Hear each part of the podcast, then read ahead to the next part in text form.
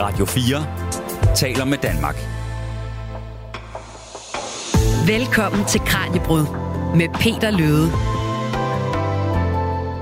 Og jeg vil gerne starte programmet med at komme med en lille advarsel, fordi dagens live-udsendelse af Kranjebrud er ekstremt pinligt. I dag der skal vi nemlig se nærmere på begrebet cringe.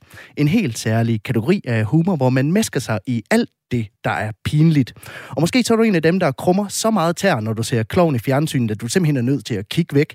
Eller måske så skraldgriner du, når nogen gør sig selv ufrivilligt til grin. Det er den her dynamik, som vi skal se nærmere på i dagens liveudsendelse af Kranjebrud. For hvordan kan de her situationer både gøre ondt i maven af pinlighed og af grin. Og når vi nu sender live, så vil jeg gerne høre fra dig derude. Har du en pinlig historie, som du vil dele, men som du også kan grine lidt af den dag i dag?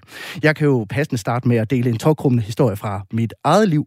Jeg kan sige, at jeg er søvngænger, og derfor så er jeg så også nogle gange gået uden for min hoveddør i søvne og ud i opgangen, kun iført undertøj, og altså smækket døren bag mig. Så vågner jeg som regel ud i den her opgang, og øh, hvor jeg så må stå og ringe på min lejlighed for at blive lukket ind igen af min kone. Der, hvor det blev rigtig pinligt, det var så dengang, da jeg ringede på døren, og det var min overbo, der åbnede op i stedet for. Så står jeg udenfor hans dør i undertøj, meget forvirret, for hvad laver han egentlig i min lejlighed? Så har jeg selvfølgelig taget fejl af dørene, der alle sammen er ens i opgangen. Hvis du har en lignende historie, der får dig til at kommentere, så send den ind til os på sms. Start din øh, besked med R4, lav et mellemrum og send den til 14 24. Vi skal selvfølgelig nok lade være med at nævne dit navn.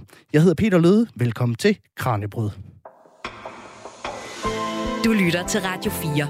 I studiet i dag der har jeg fået selskab af Mark Hyge Knudsen. Mark er humorforsker og labmanager ved Aarhus Universitets Cognition og en Behavior Lab. Velkommen til Kranjebrud, Mark. Mange tak. Nu øh, startede jeg med at dele en pinlig historie, en cringe-historie fra mit eget liv. Har du en historie, du også gerne vil dele her til at starte med? øh, ja, den er ikke lige så pinlig som din, vil jeg sige. Okay. Men jeg, har, jeg, jeg går selv meget op i, at sådan, man er høflig i et offentligt rum, man ja. føler etikette. Så blandt andet, når, når jeg er i bussen, så, øh, så har jeg haft for vane at rejse mig op for, for ældre, ældre mennesker, der kommer ind, særligt ældre damer. Ikke? Ja. Øh, problemet med det er bare, at når man tilbyder nogen sin plads i bussen, så siger man i hvert fald i Danmark indirekte til at man synes, de er gamle, og man synes, de er så gamle, at de knap nok kan stå op. Øh, og så, så har jeg simpelthen engang kommet til eklatant og fejlvurdere en situation og tilbyde en dame at sidde ned på min plads, som var alt for ung til at tilbyde det. Og det blev, det var, jeg kunne se det med hendes ansigt med det samme. Så blev hun virkelig, virkelig såret over for at vide. Og så tog hun ikke pladsen, men blev bare stående, og så sad jeg ned, og så resten af turen snakkede hun om, hvor forfærdeligt det var. Jeg tror, hun var så gammel, at, øh, at hun havde brug for at sidde nede i bussen. og så den ligesom øh, så den lagt ud til lytterne nu. Nu har vi begge to delt lidt ud af, af vores pinligheder fra vores eget liv. Du har jo forsket i humor. Kan du ikke prøve at starte med at fortælle, sådan, hvad det er, du har forsøgt at blive klogere på, når det kommer til, til humor? Jo, altså det, det, det, jeg er særlig interesseret i, er at forsøge at tage indsigter fra det evolutionære studie af humor, som trækker på sådan nogle discipliner som biologi og evolutionspsykologi og kognitionsvidenskab, og så ligesom bruge de indsigter øh, som analytiske værktøjer i, i den kulturelle analyse af, af, af konkrete eksempler på humor, og sige, hvad er det folk er enige i er sjovt, og hvordan kan vi klare det ud fra evolutionen, og hvad er det, folk er uenige i fra individ til individ, fra kultur til kultur, fra historisk periode til historisk periode, i forhold til, hvad der er sjovt. Men hvor, hvorfor den her dynamik med humoren interessant at, at, at, at blive klogere på? Øh, jamen, det, er, det er jo et godt... Altså, det går... Folk har jo på sin vis forsket i gåsøjne i humor, altså siden antikken. Mm. Øh, er der folk, der har undret sig over, hvad humor er for en ting, hvorfor vi synes, at nogle ting er sjove. Og det er jo klart, fordi det er en enorm del faktisk af den menneskelige oplevelse af det menneskelige liv. Det fylder enormt meget i vores liv. Øh, men så er der samtidig også noget utroligt mystisk i det, i hvad det er, der kendetegner de ting, der er sjove. Det er meget svært og berømt svært at sætte på formel. Ikke? Øh, og særligt i den sådan, øh, mange af de teorier, der har været dominerende omkring humor, øh, faktisk siden antikken, mener jeg, og særligt den kulturelle analyse stadigvæk i dag af humor, har været forfejlet på måder, som den moderne, empiriske, evolutionære forskning kan hjælpe os med at rette op på. Men hvordan har den altså været forfejlet? Øh, jamen, altså for eksempel så er der den, den, sådan, den mest populære teori i virkeligheden om humor, har traditionelt set været noget, der bliver kaldt inkongruensteorien. Og den går helt tilbage til antikken, og Aristoteles har en version af den. Den går, inkongruens er basically bare et fancy ord for uoverensstemmelse. Og, og teorien går ligesom ud på, at noget er sjovt, når det er inkongruent med, altså når det stemmer uoverens med vores forventninger, når det er overraskende. Mm. Øhm, og det lyder som en meget intuitiv forklaring, fordi jokes er bygget op på den måde. De har som regel et element af overraskelse i sig. Men mere moderne, øh, sådan empirisk humorforskning har vist, at det faktisk er en utrolig dårlig teori i forhold til at forudsige, hvad folk rent faktisk synes er sjovt. Øh, så vi, det kan vi nævne nogle eksempler på. For eksempel så, øh, der er masser af ting, som er overraskende, men som ikke er sjove. Ja. Rent positive overraskelser, som at vinde i lotto, eller rent negative overraskelser, som pludselig at få konstateret kraft. Samtidig så er der også masser af, øh, af, af, af sjove ting, som faktisk ikke er overraskende. Så du forestiller dig sådan nogle øh, kompilationsvideoer af folk, der kommer til skade. Mm. Dem kan du sidde og se med titler som Funny People Slipping on Ice Compilation eller sådan noget. Ikke? Ja, så ved du, det sker. Du ved præcis, hvad der sker i eneste klip. Der er nogen, der falder på deres røv og slår sig. Og alligevel synes folk, det er sjovt, selvom der ikke er nogen overraskelse i det. Men hvad er det så, der er på spil i det her med cringe? Altså, hvordan har du, hvordan har du undersøgt det som en del af, af, af humoren, og hvad, hvad er det for nogle dynamikker, der er på spil der? Øh, jamen altså, sådan, den så moderne, mere moderne humorforskning, empirisk humorforskning, den bedste af den, mener jeg, peger på, at humor nærmere handler om øh, øh, godartet grænseoverskridelse, det bliver kaldt benign violations på engelsk. Så for at noget skal det være sjovt, skal være sjovt, skal det på den ene side, øh, øh, skal det bryde ikke vores forventninger, men vores øh, grænser. Det skal på en eller anden måde være norm eller en grænseoverskridelse. Det skal have noget dårligt, eller farligt, eller forkert i sig. Øh, det er grund til, at rent positive overraskelser, som at vinde i lotto, ikke er sjov. Ikke? Men, men, men samtidig så skal vi vurdere den norm eller grænseoverskridelse som ultimativt set værende godarter, det vil sige harmløse, eller noget, vi ikke behøver at bekymre os omkring. Grunden til, at rent negative overraskelser heller ikke er sjove. Så det skal ramme det her sweet spot imellem på den ene side at være norm eller en grænseoverskridelse, men lige nøjagtigt godarter nok til, at vi kan grine af det. Er det det, cringe gør så? Det er jo blandt andet det, cringe gør, ja. Altså det er, øh, cringe går så... Altså i virkeligheden, øh, øh, pinlighedshumor afhænger jo egentlig bare af, af, af pinlige sociale norm overskridelser, som skaber pinlighed. Ikke? Men, og, men traditionelt set så har pinlighedshumor mere handlet om, at mere være meget godartet. Cringe comedy er sådan en specifik genre, der opstår omkring årtusindskiftet, som ikke kun handler om at være sjov og skabe morskab, men også øh, at skabe en, en, en følelse af empatisk forlegenhed i serien, altså at gøre serien pinligt tilpas. Ja, for lad os prøve at kaste os over og blive klogere på cringe som sådan en, en komisk øh, genre. Altså, hvad er det, der adskiller cringe-komedier fra en, mm-hmm. en, en anden type af, af, af pinlighedskomik? Øh, jamen altså, hvis vi tager... Hvis, det er som sagt det her med, at den forsøger at, at, at fremprovokere en negativ følelse af empatisk forlegenhed. Og det gør den ved at fjerne noget af den psykologiske distance, der er i traditionel pinlighedshumor. Øh, så det kan vi tage et eksempel på, for eksempel. Så øh, den øh, britiske serie fra 1970'erne, Halløj på badehotellet, Fawlty Towers på engelsk med John Cleese. Berømt eksempel øh, på en serie, som har enormt meget pinlighedshumor med i sig. Det handler om den her hotelejer, som forsøger for alt i verden at drive et prestigefyldt, øh, respektabelt hotel, men i alle hans forsøg på øh, at opnå respektabilitet, så ender han med gang på gang at bryde sociale normer øh, og skabe pinlige situationer for sig selv. Så for eksempel så er der et, et øh, berømt klip, hvor de har øh, besøg af tyskere på restauranten, Øh, og det er det i 1970'erne, ikke så lang tid efter 2. verdenskrig. Han er meget desperat for, at de for guds skyld ikke må nævne krigen for tyskerne. Så det siger han til hans medarbejdere, don't mention the war. Men netop i hans desperation for ikke at komme til at nævne krigen, ender han med igen og igen at nævne den på værre og værre måder. Ja, og lad os prøve at høre et lille klip fra, fra den her scene, for at prøve at få en forståelse for, hvordan det, den konkret fungerer, den her dynamik. So, it's all forgotten now and let's hear no more about it. So that's two egg mayonnaise, a prawn Goebbels, a Hermann Goring, and four colded salads. Oh, wait a minute, I got a bit confused here. Sorry, I got a bit confused because everyone keeps mentioning the war. So could you... What's the matter? Hvor, hvorfor er det, at det her... Altså, jeg synes jo, det er en lille smule pinligt, at han på den måde mm. nævner, hvad kan man sige, nogle af krigens redsler over for mm. en gruppe tysker, der egentlig bare er, er på ferie. Men hvor, hvorfor tæller det ikke som cringe så? Øh, fordi det, øh, det kan godt være, at det er en lille smule pinligt, men det er langt mindre pinligt, end hvis du ser en cringe comedy som Clown, for eksempel i Danmark, eller som den britiske The Office, der kommer senere, ser som altså, kan være svære overhovedet at se på, fordi de er så pinlige, som man krummer til af. Her så er, står vi meget mere tilbage og kan se på figuren udefra, og grine af ham frem for at føle med ham. Og øh, nu nævnte du et andet eksempel, nemlig den britiske The, The Office, som mm. jo er et klassisk cringe comedy. Lad os prøve at høre et lille, lille klip fra den. And the good news is, I don't need to give you any severance pay because it's gross misconduct. So you can go straight away.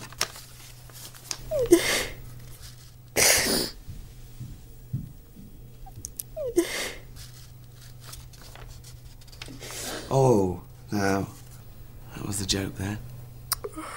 Måske skal jeg lige nævne for kontekst, at det, der sker i den her scene, det er, at hovedpersonen David Brent fyrer sin sekretær som en practical joke, og altså afslører her til sidst, at det var egentlig, det var egentlig bare for sjov. Hvor ligger forskellen i den måde, som de går til pinligheden på i, i forhold til Towers og så i, i The Office? Så skal vi have, have et begreb med fra psykologien, der hedder øh, psykologisk distance. Ja. Øh, så det er... Øh, pinlige begivenheder kan være pinlige lige når vi oplever dem. Og, og så kan det være, at vi ikke er i stand til at se dem som godartede og dermed sjove, men vi kan nogle gange se dem som humoristiske og godartede, når vi har noget psykologisk distance til det. Så psykologisk distance er et begreb, der dækker over fire forskellige dimensioner af distance, som regulerer vores følelsesmæssige reaktioner på begivenheder. Så det er for det første øh, temporal distance, så hvor lang tid siden er det foregået, er det nu, eller er det i fortiden, eller i fremtiden. Så er det social distance, sker det for en anden, eller sker det for mig? Øh, og hvor tæt er jeg på dem, det sker for? Så er det hypotetisk distance, sker det i virkeligheden, eller er det noget, vi forestiller os, og hvor realistisk er det? Og så øh, til sidst, rummelig distance, altså bogstaveligt talt, hvor langt væk er det, ikke? Så øh, hvis vi nu for eksempel tager øh, din hi- historie om, at du er, er kommet til at blive låst udenfor, Ja. og gået ind i din nabos lejlighed med øh, uden tøj på, ikke? Mm. Så synes du nok, det var enormt pinligt på tidspunktet. Ja. Ja. Men med noget øh, øh, temporal distance, altså nu hvor der er gået noget tid, så kan du kigge tilbage på det og se det sjove i det, ikke? Ja, okay. Jeg har social distance til det, så det er ikke sket for mig, så jeg kan nyde det, fordi jeg synes, det er sjovt, det er sket for dig. Ikke? Hvorimod jeg måske ville synes, det var værre, hvis det var sket for mig. På samme måde, hypotetisk distance, hvis vi så det på en film, i stedet for, at det var en virkelig begivenhed, er det mere godartet. Øh, øh, og så videre, øh, og rummelig distance også for mange ting. Hvis man ser nogen falder og slå sig, så kan man, hvis man står langt væk, måske grine af det, men hvis man Mm. står tæt på, så føler man sig forpligtet til at hjælpe. Man kan måske se, se smerten i øjnene på personen, eller man kan se, hvor pinligt de har det over det. Ikke? De her dimensioner af psykologisk distance kan altså gøre pinlige begivenheder øh, øh godartet af dem humoristiske. Og dem, de dimensioner leger øh, øh, øh filmskaber og tv-serieskaber med. Så hvis vi tager Halløj på Badehotel, Ja der er enormt meget psykologisk distance, og det kan vi identificere i sådan konkrete filmtekniske virkemidler, de bruger. Så for eksempel hypotetisk distance, ikke? Det er en enormt urealistisk serie. Det er en klassisk sitcom i den forstand, at, at sceneopsætningen ligner en scene. Det ligner en teaterscene, vi står og kigger på for publikumsplads. Det ligner ikke et rigtigt hotel. Øh, plotsene i serien er, har øh, sådan urealistiske forviklinger. De er øh, struktureret i stedet for organiske plots, siger man i filmvidenskaben. Altså, de er ikke taget ud af dagligdagen. De er meget tydeligt skrevne. Social distance. Hovedpersonen, Basil Fawlty, er sådan en enormt snobbet karakter, og dermed usympatisk, så vi føler os fjerne fra ham. Øh, han er også, øh, hvad hedder det, en flad karakter frem for en rund karakter, så han er sådan en karikeret, endimensionel figur, der kun vil have én ting, respektabilitet, og er ligesom ikke et rigtigt menneske, vi kan spejle os i på den måde. Og så rummelig distance. Det hele er filmet, som om vi sidder i publikum og kigger på en scene. Øh, øh, så vi ser det langt væk fra. Vi kommer aldrig, så vi får meget sjældent close-ups af for eksempel Basil Fawltys ansigt, når han har det pinligt. Det er meget svært, når man ser et close-up til nogens ansigt virkelig tæt på, ikke at spejle deres følelser i en vis grad. Men det har vi ikke med her, og desuden så er der også et laugh track, som hele tiden hiver os ud af illusionen om, at det skulle være virkelig det, vi ser på. Ikke? Hvordan gør The Office så? Altså, hvad er det så for nogle greb, den, den gør for at nedbryde den her distance? Den fjerner alle de her øh, øh, dimensioner en for en, så for eksempel hypotetisk distance. The Office er øh, øh, hyperrealistisk i virkeligheden. Det er en, den, den britiske særligt, den, det er en mockumentary, så, øh, og starter en bølge af mockumentary-komedieserier. Så mockumentaries er øh, øh, fiktionskomedier, der lader som om, de er dokumentarer. Ikke? Så karaktererne i serien er med i en dokumentar. De taler til kameraet, som om de er med i en dokumentar. Hele kontoret ser enormt realistisk ud. Det ligner enormt kedeligt, virkeligt kontor, og, øh, med sådan hvide vægge og lysstofrør. Og grunden til, at det er det, det ser sådan ud, det er, fordi det er et virkeligt kontor. Det er optaget på et virkeligt kontor, ikke? Øh, og karakteren, altså er det he- plotsene i serien er meget organiske. De kunne lige så godt være taget ud af dagligdagen. De kunne lige så godt være taget ud af en rigtig dokumentar. Så den gør alt for, at når vi ser det, så kan vi glemme, at det er en fiktion, vi står og kigger på, i stedet for at leve os ind i det. Ikke? Øh, på samme måde med social distance. Hovedpersonen i The Office er den her David Brent-karakter, spillet af Ricky Gervais. Øh, og han minder faktisk på mange måder om Basil Fawlty i, i Fawlty Towers, i det han, øh, men i stedet for at være desperat efter at, at få sine medarbejderes øh, respekt, så vil han gerne have deres kærlighed. Han vil gerne elske sig folk omkring, så han vil gerne se sig være en nice og en sjov chef. Derfor han forsøger at lave jokes, en practical jokes, og sige, at folk er fyret for... Ja, for det, det, man ikke kan se i klippet, det er, at der sidder en, en, en ny kollega ved siden af, som han gerne vil. Han vil gerne gå lidt indtryk Mhm. mm-hmm. på den her nye kollega ved at lave den her practical joke. Mm-hmm. Ja, så på, og, så, og, og det er jo i virkeligheden også en, en lidt overdrevet karakter, eller en lidt karikeret karakter. Men han er så omgivet af mennesker, der lige så godt kunne være virkelige mennesker, ikke? Og som vi kan spejle os selv i og føle deres pinlighed over de situationer, vi ser. Og så det særligt fede knep, det bruger virkelig meget, det er øh, hver eneste gang, der sker noget pinligt, så får vi enormt tætte close-ups af folks ansigt, der reagerer med tydeligvis forlegenhed over det, der sker. Så vi kommer helt op i smasken på karaktererne og ser, hvor pinligt de synes, det er. Og det er så faktisk meget svært, når man ser nogens ansigt helt tæt på, øh, udtrykke en følelse. Så er det sådan en normal menneskelig empatisk impuls, at vi i en vis grad spejler den følelse, vi ser. Ja, selvfølgelig. Altså, men de er jo også begge to britiske serier, begge mm-hmm. vores eksempler her. Altså, kan man se, at cringen, den så ændrer sig, eller pinligheden ændrer sig fra kultur til kultur? Jeg tænker ikke, at kloven bruger de samme virkemidler som, som, som dem her. Det er noget af det interessante, fordi nu, nu har vi snakket om sådan det almindelige under det pinlighed, og, og, og at pinlighed er en universel følelse, humor er en universel ting, men det er netop sociale følelser, så derfor varierer de også enormt meget fra kultur til kultur. Så det britiske cringe er en smule anderledes fra for eksempel det amerikanske cringe. Det amerikanske er anderledes fra det danske. Så den britiske er for eksempel blevet, øh, den britiske The Office er jo blevet adapteret til det amerikanske publikum. Og der er der mange, der har pointeret, at i den, den amerikanske version af serien har en helt anden varme, end den britiske har. Man holder meget mere med karaktererne, faktisk. Så den amerikanske version af David Brent, det er en, der hedder Michael Scott, øh, spillet af Steve Carell. Og han har mange af de samme karaktertræk som David Brent, men han er mere, mere sådan barns personlighed i virkeligheden. Øh, hvilket gør, at man sympatiserer med ham i en højere grad. Og der er folk før, der har forstået den forskel på de to serier som en refleksion af britisk versus amerikansk kultur. Så i Storbritannien så øh, har man øh, noget, der hedder... Hvad man, I nogle britiske lande taler man om, om tall poppy syndrome, som er, minder lidt om janteloven. Det er ideen om, de højeste blomster bliver beskåret, mm. øh, så de ikke stjæler solens stråler fra de andre, overført på mennesker. Du skal ikke føre dig frem, altså du skal ikke... Øh, hvad hedder det? Den danske jantelov? Ja, på en måde, ja, præcis. Men, øh, og det har de en vis grad i særligt den britiske middelklasse, ikke? og det kan man også se i de office. Altså dem, som bryder de sociale normer, som forsøger at føre sig frem, dem griner af. Jeg tænker, ja, så kan du, så kan du lære det. Ikke? I den amerikanske, så er der en meget mere, øh, øh, måske en respekt for individet, der går above and beyond for at få folk til at kunne lide dem, og, for, og, og, og som bryder sociale normer. Ikke? Øh, den måde kan man læse den forskel til de to serier på. Og øh, vi skal nok vende tilbage til det, men min kollega Emma Elisabeth Holtet, der holder øje med sms'erne, har gjort tegn til, at der er kommet lidt ind i, i indbakken. Hvad er der er kommet, Emma? Jamen, der er en lytter, som sympatiserer med din øh, historie, så han skriver, jeg er også søvngænger. Da jeg gik i folkeskole, var jeg faldet i søvn midt i timen, og jeg gik så i søvne her og tissede i skraldebøtten, mens alle så på det, fordi jeg troede, jeg var på toilettet. Og det er, det er Jesper, der har skrevet det. Mm. Kan vi prøve at, at trække lidt af din teori over på den her historie? Altså, hvad er det, der gør, at den er, den er cringe? Altså, det er det, er, der, der, er ret let, der er lidt, en ret let identificerbar social norm, der bliver brudt her, som er, at du ikke altså, tisser en skraldespand foran andre mennesker. Uh, og, og, og også nogle måske dybere ting, at man ikke har kontrol over sin egen krop og sådan noget. Det i sig selv er pinligt. Uh, og ja, igen kan jeg forestille mig en ting, som er meget svær at sætte sig udenfor og se det sjove i, når man er i situationen, når man vågner op og har stået og tisset foran andre mennesker. Men som jo alligevel er sjov nok til, at de nu om dagen kan Jamen det er netop det, ikke? Nu er der noget distance til det. Nu kan man kigge på den udefra og se det humoristiske i det. Øh, som om man var en anden, fordi man har fået temporal distance, altså tidslig distance. Der er gået noget tid siden da. Hvad er det, der gør, at vi bliver berørt på den her måde, hvor at man, man får nærmest ondt i maven, når man ser de her pinlige situationer? Altså, hvad er det, der gør, at vi, vi tænker sådan, åh nej, Frank, gør det ikke, når vi ser, ja. når vi ser klovn for eksempel?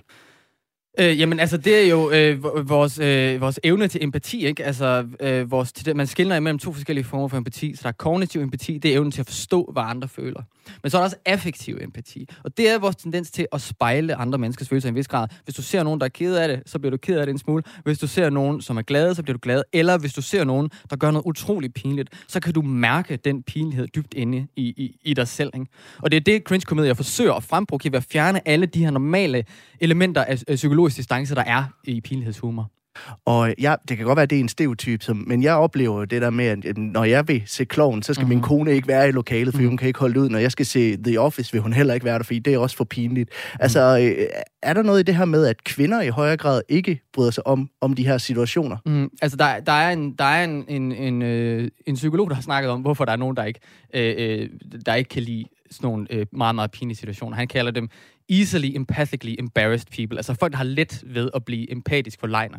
Og det er generelt bare folk, som har øh, lettere til affektiv empati, altså som har en større øh, tendens til øh, impulsivt at spejle andre menneskers følelser. Øh, og det er, er der nogle ting, der tyder på, øh, det er igen noget, ikke noget ekspert på, men det er, det er der nogle ting, der tyder på, at, at, at kvinder har en vis højere grad af. I hvert fald gennemsnitligt. Ikke? Øh, og det er jo, øh, i virkeligheden så cringe comedy handler jo netop om lige præcis at gå til grænsen af, hvad folk kan håndtere. Det er meningen, du skal føle en dybfølt, øh, indvendig altså, øh, grammelse på vegne af karaktererne. Et cringe, ikke? Øh, men øh, øh, det kan så også blive for meget for nogle mennesker. Det skal jo heller ikke være der, hvor skaberne, at de simpelthen oplever, at man slukker for tv'et, tænker Mhm. jeg. Altså, det, det kan vel også blive for cringe. Ja, det, der, der er et, øh, i alle de her eksempler på øh, fiktioner, vi ser, hvor vi fremprovokerer negative følelser, som i, hvis man ser horror, eller hvis man ser tragedier, så leder man ofte efter et sweet spot. Det skal lige præcis være så pinligt, at du kan håndtere det. Ikke? Det, skal, det skal udfordre dig lige præcis til grænsen af, hvad du kan klare. Og øh, husk, at vi selvfølgelig gerne vil høre fra dig derude, hvis du har en rigtig cringe-historie, måske i stil med den her søvngænger-historie, som lytteren delte, eller som jeg delte i. Det kan også være fra bussen, som, øh, som du delte tidligere, Mark. I hvert fald en historie, som vi kan grine lidt af nu om dagen, så send det ind til os på 1424. Start din besked med R4, lav et mellemrum og skriv så din besked. Du lytter til Kranjebrud på Radio 4. I dagens liveudsendelse af Kranjebrød, der tager vi fat i den der følelse, du måske har, når du ser noget rigtig pinligt. Den der følelse af, hvor din, altså dine skosåler bliver nærmest flosset af, at du krummer så meget tær. Men hvor det faktisk samtidig, måske en hindsight i bagklogskabens lys, egentlig var meget sjovt. Det er det her spænd mellem ekstrem pinlighed og humor, som cringe-komediegenren den leger med. Men hvad er det, der gør, at vi bliver ved med at kigge og grine, når Frank Vam i Kloven kaster sig ud i den ene pinlighed efter den anden, eller når David Brent i den britiske The Office igen og igen gør sig selv ufrivilligt til grin i jagten på anerkendelse? Det er der måske en evolutionær grund til. Mark Hyge Knudsen er min gæst i programmet i dag, humorforsker og labmanager ved Aarhus Universitets Cognition and Behavior Lab. Du taler jo lidt om det her med, at den her form for cringe-komedie på en eller anden måde er en form for, du kaldte det godartet masochisme. Hvad, hvad ligger der i det?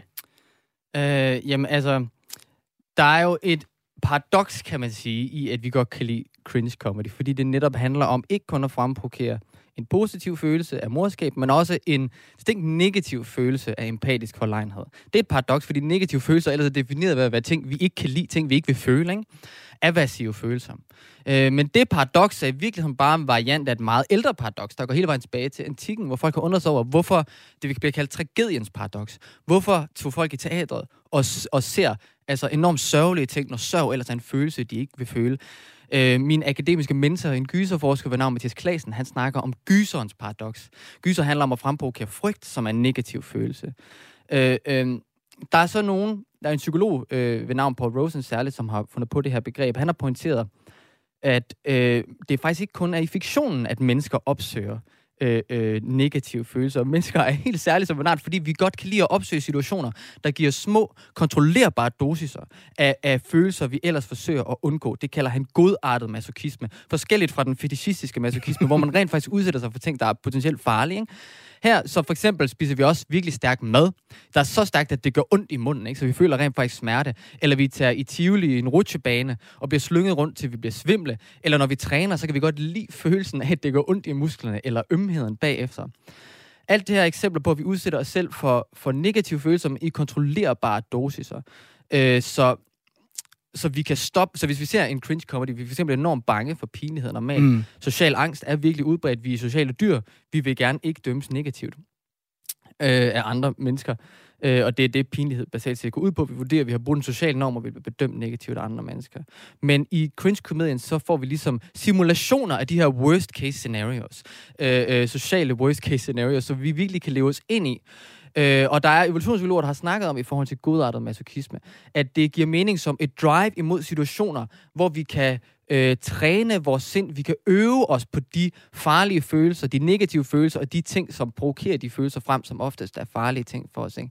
Så der er en, en, en, en øh, amerikansk psykolog ved navn Paul Bloom, der, der siger, at, øh, at igennem sådan øh, godartet masochisme, så træner vi vores sind på, når livet går af helvede til. Ikke? Og det er det, man gør i cringe comedy. Det er ligesom at, at tage sådan en VR-hjelm på, og så sætte sig ind i den pinligste situation, man kan forestille sig. Og så få den oplevelse, blive den oplevelse rigere, uden rent faktisk at gøre sig selv til grin. Så det er ligesom, når man, øh, øh, når man ser dyreunger simpelthen tumle for at lære os at slås. Altså, det er en måde at, forberede sig på de her situationer i livet. kan man sige det på den måde? Præcis, og det er jo, det, det er jo netop det, det er jo, hvad hedder det, dyr leger netop præcis på den måde, og udsætter os, altså, og, og udfører handlinger som at slås, som, øh, øh, er, hvis de skulle gøre dem i virkeligheden, er enormt farlige. Men netop i lejen får de et sikkert rum, hvor de kan få lov at øve sig på det. Ikke? Så, og vi er til synligheden drejet imod en hver form for mulighed for at øve os på sådan nogle farlige eller negative ting. Vi har en mobil nysgerrighed efter alt, der kan være farligt for os, og socialt pinlige situationer er en af de ting, folk frygter. Der er flere folk, som rapporterer, de er bange for at skulle tale offentligt, end for at skulle dø. Ikke?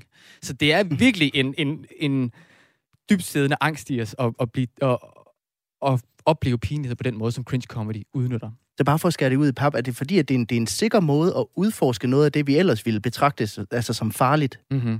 Ja, det vil jeg sige. Det er en måde at lege med noget, som ellers skræmmer os, nemlig social akavhed, social pinlighed, angst. Og øh, Emma giver tegn til, at der igen er kommet en, en sms. Er det en pinlig historie, eller et spørgsmål, det, eller hvad er det, der det er kommet? kommet? Det er mere en, uh, det er en kommentar til jeres snak om, Okay. okay. om, om kloven og, og hvem der. Kan holde ud og se det. Ej, der, er- der er øh, Daniel, der har skrevet ind. Øh, Halløj, min hustru elsker for eksempel kloven, men jeg hader det. Jeg kan bare ikke holde ud og se hans dumheder. Mm. Der er virkelig en, der ikke kan, kan tåle sådan noget der, ikke? Men altså, man kan jo godt, man kan jo bolde sig med, hvis man ikke kan lide at se pinlig øh, cringe comedy, at, at det kan være, fordi man har en højere grad af reflektiv empati, at man bare automatisk føler empati med personer, ikke? Øh, hvis man synes, det er pinligt, at man ikke kan tåle at se på det. Så når jeg sidder og griner af Frank derhjemme, altså, så er det fordi, at jeg simpelthen er et, jeg er et, et mere følelsesmæssigt koldt menneske end, Ja, end men min det, ja, men det kan så også godt være, at du bare har en højere grad af godartet masochisme. Der er nogle mennesker, som bare er mere tiltrukket af de her øh, øh, øh, situationer, der, oplever, der giver os mulighed for at prøve nogle af de her farlige følelser. Altså, kan man sammenligne det lidt med en form for ekstrem sport, hvor man jo også kaster sig ud i faldskærm, Ja. Og hvor i en situation, du normalt ville dø af, hvis ikke du havde faldskærm på? Ja, ja. Bortset fra, at ekstrem sport jo rent faktisk er ekstremt. Ikke? Altså, der udsætter du dig selv i en vis grad for en fare, selvom du selvfølgelig gør det lidt under kontrolleret forhold. Ikke? Men, men hvis du sidder og ser en pinlig komedie, eller en gyserfilm, eller whatever, så kan du altid bare slukke for det. Og, du, og folk øh, kan regulere hele tiden deres egen oplevelse. De kan holde sig for øjnene, de kan kigge væk, de kan gemme ansigtet ned i buden, hvis det bliver rigtig pinligt. Ikke?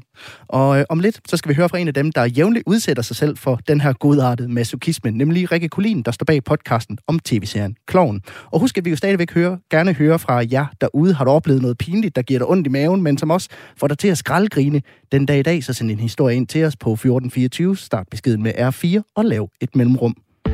Radio 4 taler med Danmark. Og nu skal vi se nærmere på det nok mest kendte danske indspark i den her cringe-komediegenre. En serie, vi har nævnt et par gange, nemlig den danske serie Klovn. Det er blevet til hele 86 afsnit af Klovn-serien, der har levet siden 2005, og indtil det seneste afsnit løb over skærmen i september øh, sidste år. Og hver gang har en hel del seere siddet og krympet sig, for Kasper og Frank er simpelthen bare så pinlige. Men der er selvfølgelig også mange, der har frydet sig over de her pinligheder, og en af dem er Rikke Kulin, der er freelance radioproducer og en af de to producenter bag podcasten om kloven. Og hun fortæller, hvad, at serien er så god, at den øh, adskiller sig fra meget anden dansk humor. For det første, så synes jeg personligt, at sådan dansk humor har det med at ikke være særlig sjovt, og det har det med at være meget... Og det, det kommer til at lyde selvmodsigende, for der er rigtig meget protehumor i kloven. Men der, der, jeg synes, øh, det er ikke særlig intelligent dansk humor ofte. Og altså, kloven kan noget med at sætte vores øh, hovedkarakter Frank, og ja, også øh, resten af, af karaktererne, i nogle så genkendelige situationer, som både er realistiske og virkelig sjove, og så er det også virkelig intelligent skrevet, og man kan sige, det er jo ikke skrevet særlig meget, fordi manusformen er jo, øhm, det er jo ikke replikker, det er mere sådan nogle øh, udkast til scener, ikke? men øhm, det er så intelligent, det, hvad skal man sige, fundament, der er støbt, at det er, øhm, jamen, det er simpelthen bare bedre end noget andet, vi nogensinde har set herhjemme. Kan du godt lide pinlighed? Jeg ved ikke, om jeg godt kan lide pinlighed som sådan. Det er jo bare sådan et element af kloven, men det er da klart, altså jeg har det funderet over det, jeg har også blevet spurgt om det mange gange. Jeg tror, der er et eller andet med, øhm, med kloven, at de der situationer, det der er sjovt, det er sådan, der er så mange af dem, der er genkendelige. Man kender altså det, øh, det der med, at man bliver inviteret af sin nabo til et glas vin, og man gider faktisk ikke. Men det der så sådan, er det cringe og pinligt, er jo den måde Frank-karakteren og figuren reagerer på, fordi han er, han gør alt det, han ikke bør, og der er så mange sociale koder, som han ikke overholder, og altså, han kommer altid til at tale over sig og sige det, de fleste andre ville tænke. øhm, så, så jeg vil ikke sige, at det er sådan godt kan lide pinlighed, men jeg kan jo så på en eller anden måde godt lide, at den her øh, figur går derhen, hvor de fleste mennesker ikke ville gøre. Gør aldrig ondt i din tær at se kloven? Mm, altså, selvfølgelig gør det lidt ondt af og til i, øh, i kroppen at se klog, men jeg vil så sige, at jeg har set, set det så mange gange, at, at jeg må faktisk sige, at jeg er blevet lidt immun over for det. Altså, jeg kender den her serie ud og ind, og jeg har faktisk svært ved sådan at huske tilbage på og se det første gang, altså fordi jeg så det på, på tv, da det kom i sin tid, og dengang var jeg jo selvfølgelig heller ikke så gammel. Jeg var øh, i 2005, da første afsnit rullede over skærmen, der var jeg 13, så der er helt sikkert også meget af det, der på en eller anden måde er gået hen over hovedet på mig dengang, ikke? Øhm, så jeg tror på en eller anden måde, at jeg sådan altså som teenager, tror jeg ikke, du cringer lige så meget. Altså jeg tror, du er så lidt mere, nå, det der grineren. Og så, så fordi jeg er blevet voksen med serien, så har jeg jo sådan bare overlevet det der element, og så har jeg set den så mange gange, at jeg på en eller anden, et eller andet tidspunkt er, er død indeni, simpelthen. I jeres podcast, øh, der har I jo øh, vurderet pinligheden af alle afsnittene, og der er en del af dem. Hvornår har kloven været mest pinlig? Jamen, altså, kloven er mest pinlig, når, øh, som jeg sagde før, det her med, at Frank, han, han gør det, man bare ikke må gøre. Altså for eksempel, øh, et af de afsnit, vi har givet 10, og det er altså meget få øh, afsnit, vi giver en pinlighedskarakter fra 1 til 10. Og jeg tror, det er ud af de, nu skal jeg tænke mig om, der er 86 afsnit af Kloven, og jeg tror, vi har givet syv af dem et tital i pinlighed. Og øhm, altså, for eksempel en af dem, det er øhm, London Cashmere i sæson 2, hvor at øh, Mia, hun tror, hun er gravid, men så viser det sig, at øh, den graviditetstest, hun har brugt, det er, øh, det er ligesom blevet trukket tilbage fra markedet, fordi de øh, viser falske positive. Og så får de så tilbudt sådan en øh, terapigruppe, hvor de kan komme med andre, der har mistet. Øh, det er sådan en erstatning fra firmaet. Problemet er jo, at de har jo ikke mistet et barn, for hun har aldrig været gravid men det er ligesom for pinligt at sige nej, og pludselig sidder Frank der og, sammen med mennesker, som jo har mistet børn i 7. og 8. måned, og siger så, at Mia har mistet i 9. måned. Altså, det der med, at han ikke bare siger, ved du hvad, vi har faktisk aldrig været gravid, men han, altså, hopper ud i det der, det er, altså der kan jeg faktisk mærke, når jeg snakker nu, så, så, så glemmer jeg lige min tær på en eller anden måde. Så klogt er altså allermest pinlig, når at der sker det, der bare ikke må ske. Og som altså 9 ud af 10 gange er det jo Frank, der står for den pinlighed. Og er det også så der, hvor serien er bedst? Jamen, det er interessant, fordi jeg, altså, der er mange, eller ikke mange, men der er nogle af de afsnit, som vi har givet en høj pinlighedskarakter, som ikke nødvendigvis har øh, fået sådan, vi giver også en karakter fra 1 til 10 i sådan en samlet karakter, og det er ikke altid, at der sådan er øh, overensstemmelse mellem dem, men alligevel så er der nogle afsnit, som jeg ved, vi har givet både 10 i samlet karakter og 10 i pinlighed, og det er øh, Bornholm-afsnittet fra sæson 4, det er uh, Surprise Mia, som altså, jeg bare må sige, jeg elsker uh, så højt. Det er min yndlingsafsnit. Uh, og det er uh, Godfather of Drugs, tror jeg nok i hvert fald. Um, og de tre er jo altså nok vores top tre yndlingsafsnit, så Kloven er jo nok bedst, når, øh, når det også er pinligt. Men jeg vil sige, man kan sagtens se et godt afsnit af Kloven, uden det er pinligt, og man kan også se et rigtig pinligt afsnit af Kloven, uden det nødvendigvis er særlig godt. Men hvornår skraber så serien sig på den? Der må også være nogen, I har givet en dårlig karakter Øh, den skraber desværre bunden i de senere sæsoner, fra, fra sæson 7 og frem, altså det nye klovn, så at sige, øh, den nye æra, som startede i 2018, der har vi generelt ikke været så rundhåndet med øh, vores karakterer, og det tror jeg hænger sammen med, og noget vi også har snakket om mange gange i podcasten, at dengang Frank og Kasper lavede klovn tilbage i nullerne, der var det ligesom dem, der fik lov til at diktere øh, sproget. Det var dem, der sådan gav os ja-hatten og alle de her forskellige udtryk, som kom dengang hvor man kan sige, at de nye sæsoner, der er det som om også den humor, der ligesom er, og de emner, de skriver om, altså der er jo sket rigtig meget siden midten af nullerne, også hvad vi griner af, og hvad man sådan, synes, man kan tillade sig at grine af. Der er masser af debatter om det, og det er som om, at dengang, der var det dem, der ligesom agerede. Altså det var dem, der bestemte, hvad vi andre skulle grine af, og sådan som de tematikker har været i de seneste sæsoner, så er det ligesom dem, der har reageret på noget i tiden. Så det er som om, den der rolle, de havde tidligere, hvor det var dem, der ligesom definerede, så er det nu dem, der ja, reagerer. Og den 9. sæson af Kloven blev sendt sidste sommer, og Rikke Kulin håber, at der kommer en 10. sæson, selvom hun altså ikke elsker de nyeste afsnit lige så meget som de gamle. Og så er planen, at hvis der kommer en 10. sæson, at, podcast, øh, at hendes podcast om serien igen skal genopstå og bedømme de nye afsnit, blandt andet på, hvor pinlige det er. Og øh, under indslaget, Emma, der gav du tegn til, at der er kommet noget på sms'en. Hvad er det, der er kommet? Der er kommet endnu en, øh, en pinlig historie. Den er virkelig god, synes jeg. Der er en her, der skriver, jeg er dronningen af pinlige oplevelser, men har lært at håndtere dem med humor. Et eksempel.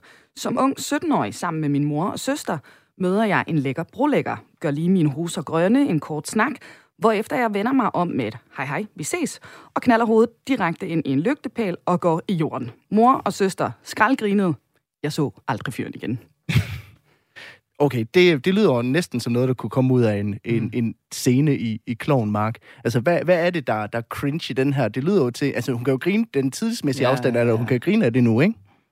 Ja, det er sjovt at sige. Jamen, altså, det er jo bare en, en virkelig pinlig situation at slå sig selv ud på den måde. Og, og, og netop når man også er i en situation, hvor man ekstra meget bliver bedømt på ens sociale fremtiden, altså når man prøver at imponere en potentiel øh, øh, romantisk partner. Ikke? Men jeg synes, det er enormt også fedt, det hun siger med, at hun, øh, hun er blevet god til at se humoristisk på det. Det er jo noget af det fede ved humor, faktisk, fordi netop humor har, kræver det negative element i sig. Mm. Så der er noget fedt i, at man igennem ved at tage et, et et udefrakommende perspektiv på de negative ting, man selv oplever, så kan man faktisk konvertere negative oplevelser for ens eget liv ind til noget positivt. Det er ikke til noget, man kan grine over, noget, man kan i øvrigt bruge i sociale situationer, som øh, for at imponere andre med en sjov historie. Ikke? Så øh, hun, må have, hun har rigeligt at byde. Hun er jo øh, dronningen af Ja, ja, ja. situationer, så der må være rigeligt at, at dele ud af en, en god aften. Det kan også være, at Kloven måske kan søge noget inspiration i hendes fortælling. Og det er nemlig lige netop Kloven, som vi skal dykke ned i nu. Du lytter til Radio 4. For Kloven er jo nok det eksempel på en cringe-komedie, som langt de fleste lyttere de kender. Om ikke andet, så solgte den første Kloven-film 850.000 billetter, da den gik i biografen tilbage i 2010. Til nye lyttere kan jeg sige, at du lytter til Kranjebrud her på Radio 4, hvor vi i dag ser nærmere på den tokrummende komik, og hvorfor den taler til os. Husk, at hvis du selv har oplevet noget ultra pinligt, der er et klovnafsnit værdigt, så tøv ikke med at sende det ind til os på sms. Nummeret er 1424. Start din sms med R4. Lav et mellemrum og skriv så din besked. Og lad os prøve at dissekere kloven en lille smule, og så se på, hvad det er, den gør, ligesom gør for at gøre os pinligt berørte. Måske skal jeg lige nævne min gæst i Kranjebrud i dag, Mark Hyge Knudsen, humorforsker og labmanager ved Cognition and Behavior Lab ved Aarhus Universitet. Nu har vi hørt en mm. fan fortælle om sit forhold til, til serien Rikke Kolin fra Kloven Podcast lige før. Men hvor passer Kloven ind i den her, hvad kan man sige, cringe-komedie som genre? Mm. Altså, hvad, er det, den gør? Øh, altså nu vil vi jo snakke om, hvordan at cringe er lidt er, er forskelligt. Så det britiske cringe er forskelligt fra det amerikanske, som igen er forskelligt fra det danske. På forskellige måder reflekterer deres kultur. Og Clown tager faktisk virkelig tydeligt afsæt i en amerikansk øh, øh, cringe-komedie. En, der faktisk kommer ud året før den britiske The Office, Curb Your Enthusiasm. Øh, og den har mange af de samme greb til at fjerne psykologisk distance, som, som øh, Klovn bruger. Så den har virkelig figurer med. Altså virkelig kendte mennesker, der spiller sig selv. Larry David i den amerikanske spiller sig selv. Øh, han er omgivet af kendte mennesker, der også spiller sig selv. Og den er også skrevet, netop som Rikke Collin øh, siger, Kloven er, den er skrevet på præcis den samme måde, hvor at i stedet for at skrive manuskript med replikkerne, så er der skrevet en outline, og så improviserer folk deres replikker, og mange af hvem spiller sig selv, øh, øh improviserer deres replikker over det. Det giver det hele et meget naturalistisk feel, en meget en følelse af virkelighed, ikke, så man kan leve sig ind i det. Øhm, på samme måde så har, er plotsene også øh, noget nær, nær virkeligheden, og så videre. Øh, og det der så er, hvis vi, hvis vi så sammenligner mm. Kloven med det amerikanske, så kan man sige, at den amerikanske, så er Frank Vam-karakteren, i stedet for en, en, en, en, øh, en mand ved navn Larry David, som spiller sig selv, og han har sådan en, e- han, han bryder nemlig ligesom Frank Vam også sociale normer, når han er uenig i dem. Men i den amerikanske, så har han faktisk en lille smule mere ret, når han bryder normerne. Altså, når, når Larry David-karakteren i det amerikanske forlæg til Kloven bryder en norm, øh, så har han som regel en god begrundelse til det, og man er nødt til lidt at give ham ret, og han kan leve i den der pinlighed. Hvorimod Frank Vam-karakteren i den danske øh, øh, Kloven, øh, som har taget afsæt i København men har virkelig gjort det til sit eget, og skabt et fuldstændig unikt take på, på cringe-genren der er det ofte ham, der ender med at stå med lorten, ikke? Nogle gange, altså bogstaveligt talt, og, og, og virkelig, øh, altså, det er ham, vi griner af, ikke? Og på den måde kunne man se, hvorimod det, vi snakkede om amerikanske cringe comedies, at der er der måske mere en forståelse for sådan individet, der bryder normerne, og dem, som forsøger at hæve sig op over de sociale normer, kan man godt sympatisere med. Så er der måske i Danmark også, vi kan godt lide at grine af dem, som, som, som tror, de ser sig uden for mm. de sociale normer.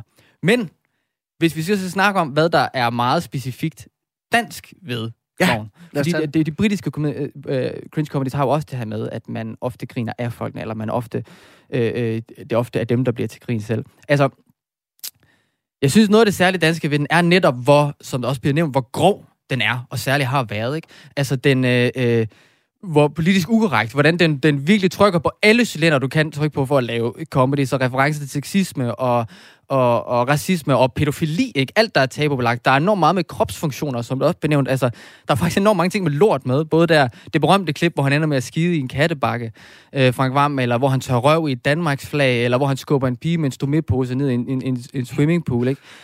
Øhm, det, det, det, det tager virkelig alle emner, det kan tage på og gøre grin med det. Og det er der faktisk noget dansk i. Så der er en, en fed øh, dansk humorforsker ved navn Lita Lundqvist, som har skrevet en bog, der hedder Humorsocialisering.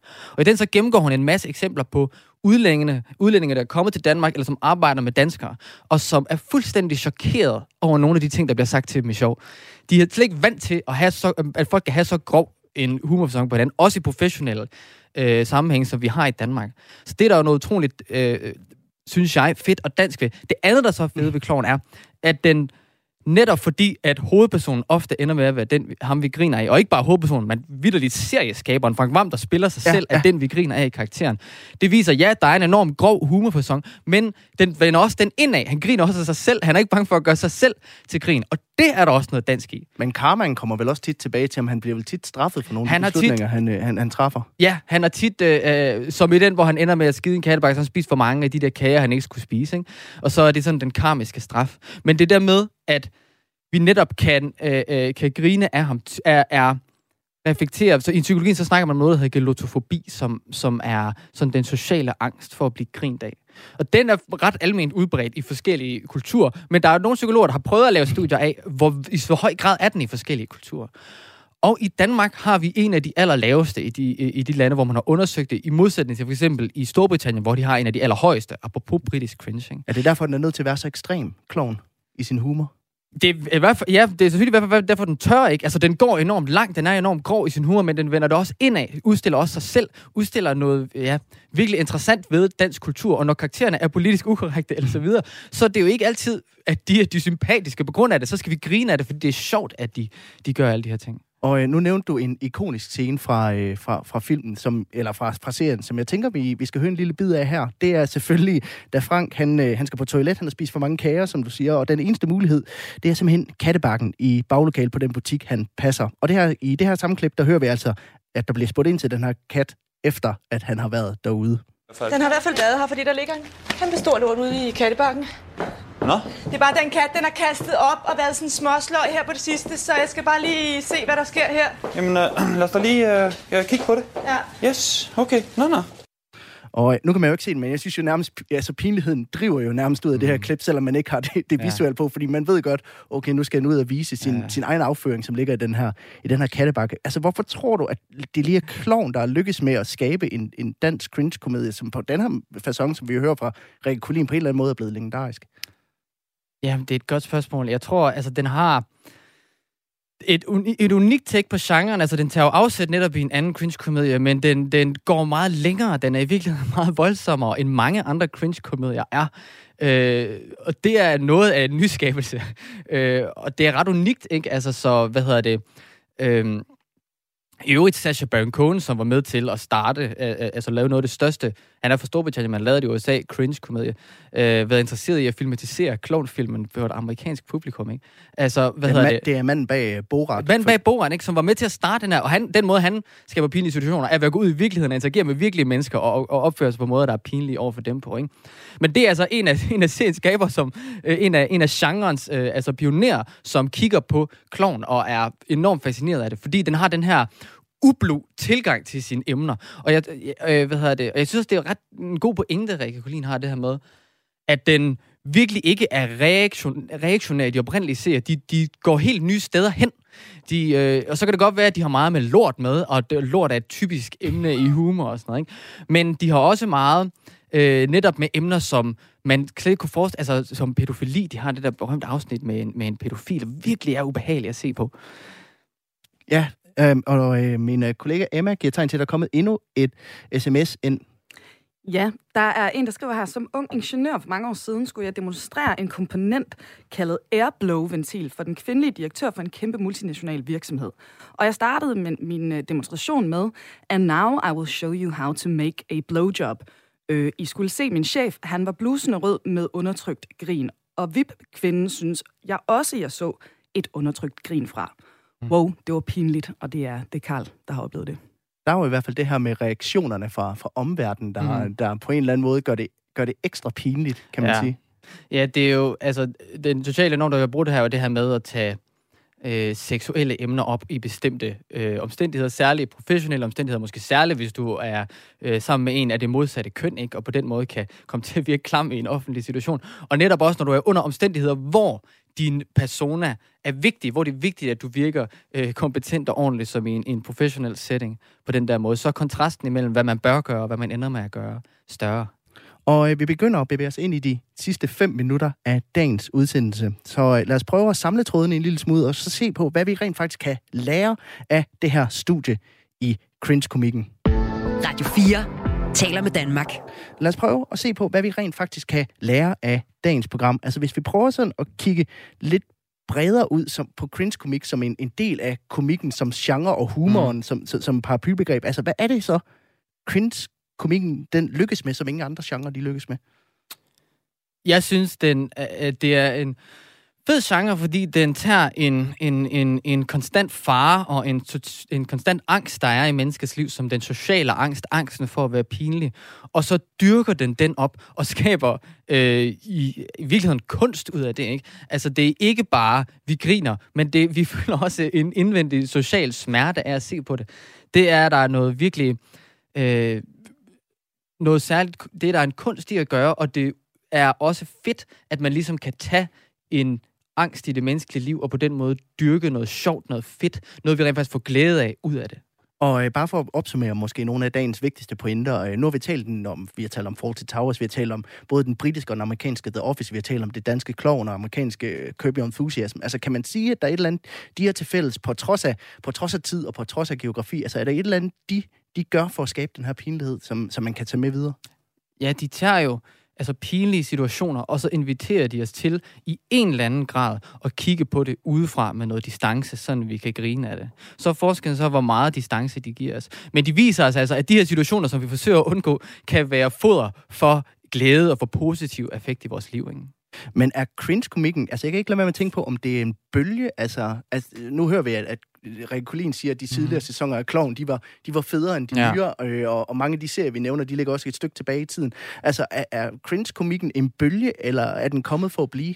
Pinlighedshumor har jeg nok altid haft, men det her specifikke komedier opstår i et bestemt tidspunkt i, i, i hvad hedder det, i tv'ets historie, nemlig omkring årtusindskiftet, hvor man begynder at bryde tv'ets normer på alle mulige måder.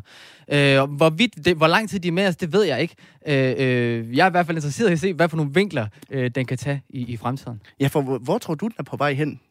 Jamen, jeg ved det ikke. Altså, der er forskellige. Man begynder at, at, at, at tage forskellige... øh, Der er Dairy Girls, som er en cringe-komedie, der fokuserer på unge teenage-piger. Et pub, en ligesom, gruppe, som man normalt ikke ser i cringe-komedier. Så jeg tror måske, at genren øh, filter sig ind i at se pinlighed i, øh, under andre omstændigheder, end hvad vi normalt har været vant til. Ja, for jeg tænker også, nu nævner øh, vi det, altså, øh, Kloven, den har kørt i ni sæsoner. Ja. Altså, den skal vel også blive, de skal vel blive ved med at toppe hinanden i det her pinlighed, for at blive ved med at leve, eller hvordan?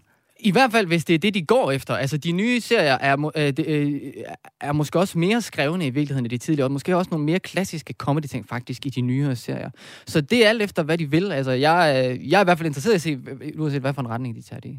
Og øh, hvad, hvad tror du, vi kan lære af at se cringe-komedier? Altså, tror du, vi bliver mere modstandsdygtige over for nogle af de her øh, pinlige situationer af at se det, eller er det bare god underholdning? Jeg ved, jeg ved ikke, om vi bliver mere modstandsdygtige, men jeg tror i hvert fald, vi kan få den indsigt, at øh, pilighed, det ikke nødvendigvis er, er, er noget, man dør af. Ikke? Altså, at det godt er noget, man kan grine af og se på udefra. Også når det gør virkelig ondt.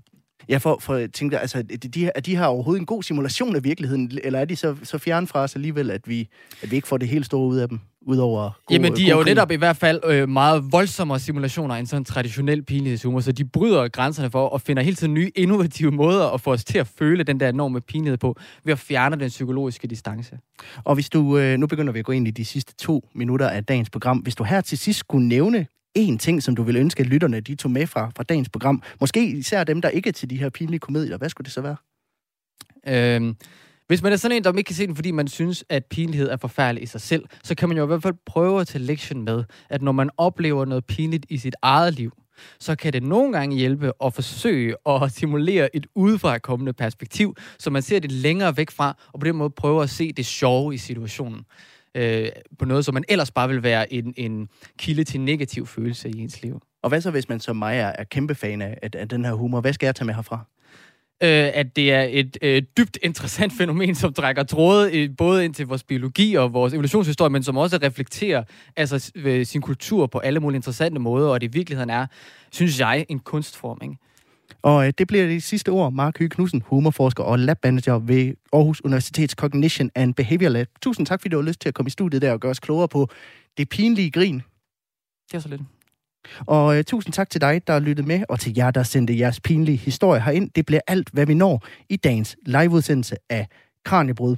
Hvis du vil høre mere fra os, så kan du lytte med alle hverdage her på Radio 4 fra 12.10 til kl. 13. Derudover så kan du finde hele vores bagkatalog som podcast på Radio 4's hjemmeside, eller i Radio 4's app, der kan hentes på App Store og Google Play. Og der er altså godt 1000 afsnit og de hedder kast med. Der er blandt andet også et andet afsnit, hvor Mark Hyge Knudsen medvirker, hvor vi taler om den her famøse platte farhumor. Afslutningsvis, så kan jeg lige tise for næste uges programmer, for i næste uge, der har vi kærlighedstema her i programmet. Vi undersøger simpelthen alle aspekterne af den største følelse, der findes, nemlig det at elske et andet menneske. Vi skal se nærmere på blandt andet kærligheden på film og kærligheden i litteraturen, og så slutter vi ugen af med en liveudsendelse, hvor du kan sende spørgsmål ind omkring det gode parforhold. Nu er det efterhånden blevet tid til nyheder. Jeg hedder Peter Løde. Programmet er produceret af Videnslyd for Radio 4. Tusind tak for i dag.